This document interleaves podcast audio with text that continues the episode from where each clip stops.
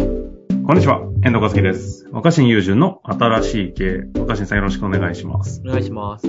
さあ、ということでね、今週も行きたいと思いますが、えっ、と、無職の方からご質問いただきました。はい。はい。行きたいと思います。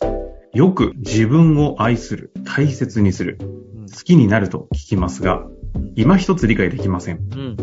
一つ間違えると傲慢だったり、自分勝手と思われるかもしれません。なるほど。頭の中にいつも引っかかっています。ぜひ何か頭がスッキリする回答があればお答えをお願いしたく思います。といなうるこほとどですね。それはちょっと答えないといけないですよね。いや、これもう、じゃあ哲学的な答えのない問いですけども。いやいや、まあね、大学生の頃の活動のテーマが自己愛だったぐらいですからね。そうでしたね、ナルシスト。そうだよ、そうだよ。ね、学知化、今で言うところ学知化だよ。学知かね、 そう学だ。生の間に近 いだから。俺の学知化自己愛だよみたいな、もうそれさ、就活できねえじゃん、マジで。まあまあ、いいと して。あの、はい。自己愛は自分を好きになるってことは、傲慢なんじゃないかと。うで、んまあね、ちょっと厳密に言うと自己愛と自分を好きになるってことはちょっと違うと思ほうほう、実うは。ほう。ただ、自己愛と自分を大切になるってことは結構近いし、いやまあ、それの意味で好きになるんだけど、うん、うん。うんその、僕が捉えてる自己愛は、傲慢どころか、むしろ、ものすごく謙虚になることだと思ってんの。自己愛自己愛、自分を愛するってことは自分について謙虚になることだと僕は思ってる。傲慢の真逆です。ほうこれ意外と初めての話ですね。はい、以上です。じゃじゃじゃじゃじゃ一番大事なとこ。ここから、ここから。うんまあその愛とは何かって僕専門家じゃないんで、哲学者でもないんで、うだん。けど、まあでも、あの、一定支持された考え方というか、うん。僕が気に入ってる立場は、やっぱ無条件に受け入れる、認めるってことだと思ってるんですよね。えっと、今はこれ自己愛の話ですかあ愛の話。まあ愛愛の愛って話なでんすだね。愛そのもの。はい。 うんまあ、まあ、ちょっとそれね、僕、その、あんま愛を語るのしたくないけど、うんむ無条無条件に認める、受け入れる。ほうだからやっぱ親子の愛っていうのも別に子供がさ、親の納得いくような成果に応え、成果を出せなかったとして、勉強ができないとか、スポーツができないってなっても、ね、チームメイトに入れるかとか、会社に入れるかっていう時は無条件ではないわけじゃん。はいはい。確か僕に。らは条件的に承認されてるわけじゃん。条件付きで。うん。いや、これぐらいの成績を収めたからとか、これぐらいの実績があるから、経歴があるから、学歴があるから、うちのメンバーに加わっていいですよって言って、認めてもらったり、受け入れてもらってるわけじゃん。はいだかはいはらい。条そう件です付き、ね。条件付きじゃないですか。まさにまさに。うん、それは愛されてるとはあんま言わないですよね。だけどそうじゃなくて、まあ、その、勉強ができようができまいが、ね、もっと言うと、親にとってなんでそんなこと言うんだってことをしてきたとしても、うん。だけどまあ、たとえそうだったとしても受け入れる、認めることができるかどうかっていうのがまあ、愛というものだと思ってるんですよ。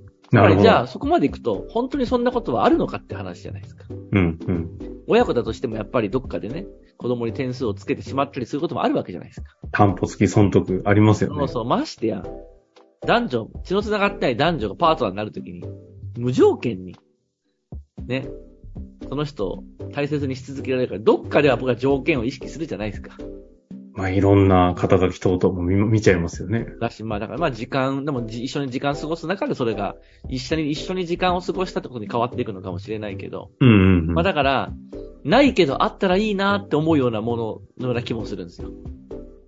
おーほうほで、うそれを、じゃあ自分に当てはめるとどうなるかってことですよ。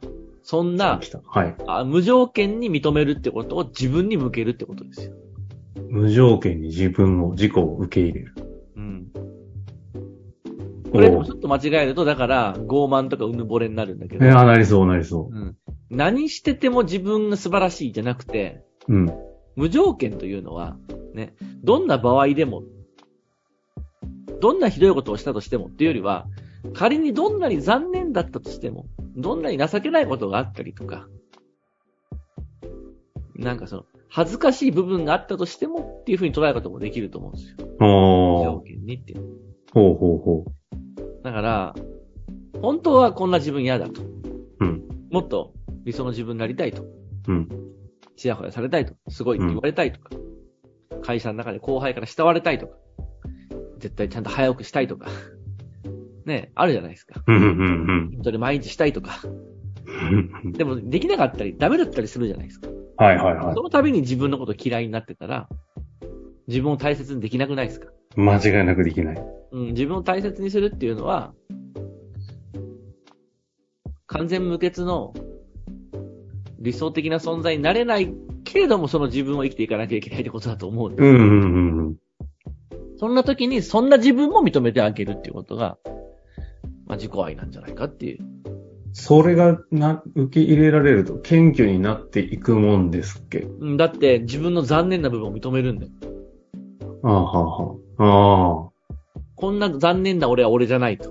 必ずこんなことを克服して、すげえ俺になってやろう。あああ、で今度はなるほどね。あるいは、そっちの方が傲慢じゃない確かに。ななんでそう何様にでもなれると思ってるんだよっていう。ああ。ああ、確かに。いやいや、捉え方によってはね。その捉え方してると相手にもそのベクトル向けちゃいますもんね。そうそうそう。でもやっぱ僕らはさ、まずそもそも望んで生まれてきたわけじゃないじゃん。ああ、確かにね。な、うんなぜ、なぜあの、親から生まれてきたのか、この時代に生まれてきたのか、この民族に生まれてきたのか、うん、このう土地にん。生まれてきたのか、わかんないじゃないですか。はい。うん。だって、親が子供を産んだってことと、その子供が自分だってのとは別の話だからね。うん、うん。だから、わかんないですよ、考えても。だけど、それを受容していくわけでしょ。だから、まあ、生まれ持った条件も違うし。ね。うん。僕ら、個す個人差っていうか、差分、たくさんの差分を持ってるわけですよ。はい、はい、はい、はい。うんその、差分を、全部なくしていくことは無理だし。そっか。いどそう。一歩間違うと努力でどうにかしてその差分を穴埋めしようとか、できるようになろうと。まあ、それがなんか一方で社会的には認められちゃったりしますしね。そう。で、その全部を埋めようとするし、その穴があることを指摘されるとイラッとしたり、うん、うん。ね。攻撃的になったりすると。そう、ね。だからどこかで自分についての差分を全部努力すれば埋められるものだと思っているっていう、それこそが、そのことの方が傲慢こなんじゃねえかと。確かにそうですね。う、無理だよ、それは。みんな。だからやっぱどこかに、不完全さっていうか、まあ思い通りにならない部分を抱えながら、いや、もちろんね、ある程度筋トレして理想の体型を手に入れるとか、うん、うん。なんか、塾に通って英語を身につける、パソコンを身につける、何でもいいと思う。それはすればいいと思うんだけど、いろんなことをしても、何一つ穴のない、ね、残念な部分がない人間になれないわけじゃないですか。確かに。うん、でも、完璧になった自分を好きになろうと思ってる限り、一生無条件で自分を受け入れられない。うん、うん。それは、だから、人間が定義した、あったらいいなっていう愛ではないんじゃないかっていう。ああ、そういうことね。そこで無条件に受け入れられるというのを愛として置いたときにそれを自分に当てはめるとと、さっきの話になるわけですそうね。そう。で、まあ、言葉遊びになっちゃうけど、愛着っていうのがありますよね。愛、つく、愛着。愛着。で、まあ、だから、自己愛というよりは、自己愛着みたいな言葉の方が僕いいんじゃないかと思ってるんですよ。まあ、聞き慣れない言葉だから使わないけど、うん。自己愛着。どんなニュアンスですか自己愛着。えー僕たちは、お金を払えば、その、いろんな人工物っていうか、人が作った機械、マシーンとか、ガジェット、アイテム、おもちゃとか、いろんなものは買いに行くことができるじゃないですか。うん、うん。でそういうものは消費者の意欲をか駆り立てるためにすごいなんか完全無欠な理想のアイテムが発売されたりすると思うんですよ。はい、はい、はい出。てますよ。これすっげえな、みたいな。高いけど、これはめちゃめちゃ完璧だ、みたいな。もう穴が ない。残念なところが全然ない、みたいな。ねえ。iPhone の中にはそういうシリーズもあったじゃないですか。もうこれこそ最高傑作みたいな。はい、 はい、はだい。から少々高くても買いに行きますよね。うん、うん。買った日に愛着って湧きます。あああ、ったそういう話ああ、な、ないね。でも、条件はスペックは完全無欠なんだよ。テンションも上がってるし、なんか、なもう、もう、一社買っちゃーみたいな。うん、なんかそれ興で奮はしとるけど。。あのもう小さい頃だったら、おもちゃだったら買った日、まずベッドの横にずっと置いとくみたいな。はい、はい。でも買ったその瞬間から愛着ってあるんですかないね。愛着ってどこで湧くんですか時間経過ですかうんまあ、で、時間経過するし、時間の経過とともにスペック下がってったりとか、傷がついたり、よれたりするじゃないですか。はいはいはい。なのに僕ら愛着を持ったりしませんああ、する。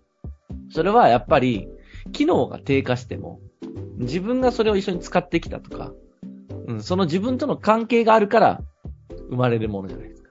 あ、そだのから物と自分との関係ね。そうそう。だからまあ無条件っていうちょっと説明もまあむず難しいんだけど、まあスペックが下がろうが、ちょっと古くなろうが、うん。傷がつこうが、やっぱそ、それが自分にとっての、かけがえのないものだっていう。もっと新しいやつが出て、新品と交換すれば、綺麗になるんだけど、愛着は返ってこないじゃん。うん、うん。だから、話は変わるけど、大量生産、大量消費の世界にとって愛着は敵なんですよ。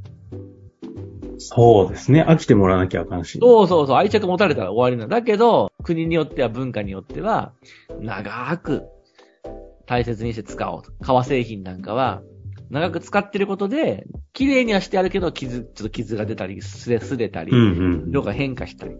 まあ、ヴィンテージの車とかもそうじゃないですか。どんなに綺麗に手入れしてても、どこかでちょっとこう、時間とともに少しくすんだりとか、うん。あとはもうその、ん見た目のデザイン、衣装が古くなるってこともあるじゃないですか。はいはいはいそれも含めて、愛着を持つ人っていますよね。この感じがいいなと。そういう人は買い替えない。確かに。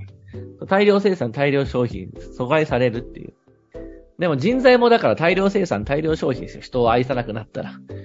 あ、お前ちょっと最近微妙だし交代、みたいな。だけど、やっぱりもし愛着みたいなもいいんだの、愛着みたいなものがあると、能力はいまいちだけど、なんかな、一緒にやってきたもんな、みたいな。っていうものをだから僕ら追いかけてる。そういうものが欲しいんですよ。愛があったらいいなって、そういうことなんじゃないかなと思うんですよね。あーなるほどね。そうじゃん。で、親から子供への愛も、まあ、これは僕はまあ愛情を受けて育ったなって実感があるから、あると言いたい。だうん、うん。けどやっぱさ、親が子供にさ、産んでみたけどスペック微妙だなってこう、コロ コロ変えてたらいやさ、しんどい話ですね。子供相当病むでしょそのそういう親だっていないわけじゃないでしょ、だからそこには愛があってほしいと僕ら期待するんだと思う、ね。な無るほ条ど件。うん。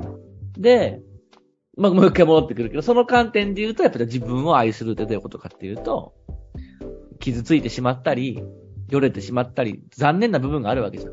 自分のキャリアには取り返せないものあるじゃないですか。今から頑張ってもできることもあるけど、もう昔こういうことしてしまったとか、ここで頑張れなかったってことも全部含めてその人の人生があるわけじゃん。だけどそこに愛着を持てるかどうかだと思うんですよね。謙虚でしょう、それは。謙虚ね。整いましたね。はい。自己愛よりも自己愛着。いやいはや、い凄まじい。怖いわむしろ傲慢13どこ分ろでかした謙虚であるって。そう思ってます、本当に。いや、日本人の心にも通じそうな話にも なり、非常に整いましすたいまのせん、で、なんかちょこっと、こで。偉そうに大げさな感じで語ってしまう。いやいや、でもさすがの回答でしたね。非常に頭、あの、私もスッキリしてしまったんですけど、あの、この方ね、いかがだったでしょうか。また、ちょっと追加で何か聞きたいことありましたら、ぜひぜひ、質問お寄せいただけたらと思います。若新さん、ありがとうございました。ありがとうございました。本日の番組はいかがでしたか番組では若新雄純への質問を受け付けております。番組説明欄の URL から質問フォームにご入力ください。たくさんのご質問をお待ちしております。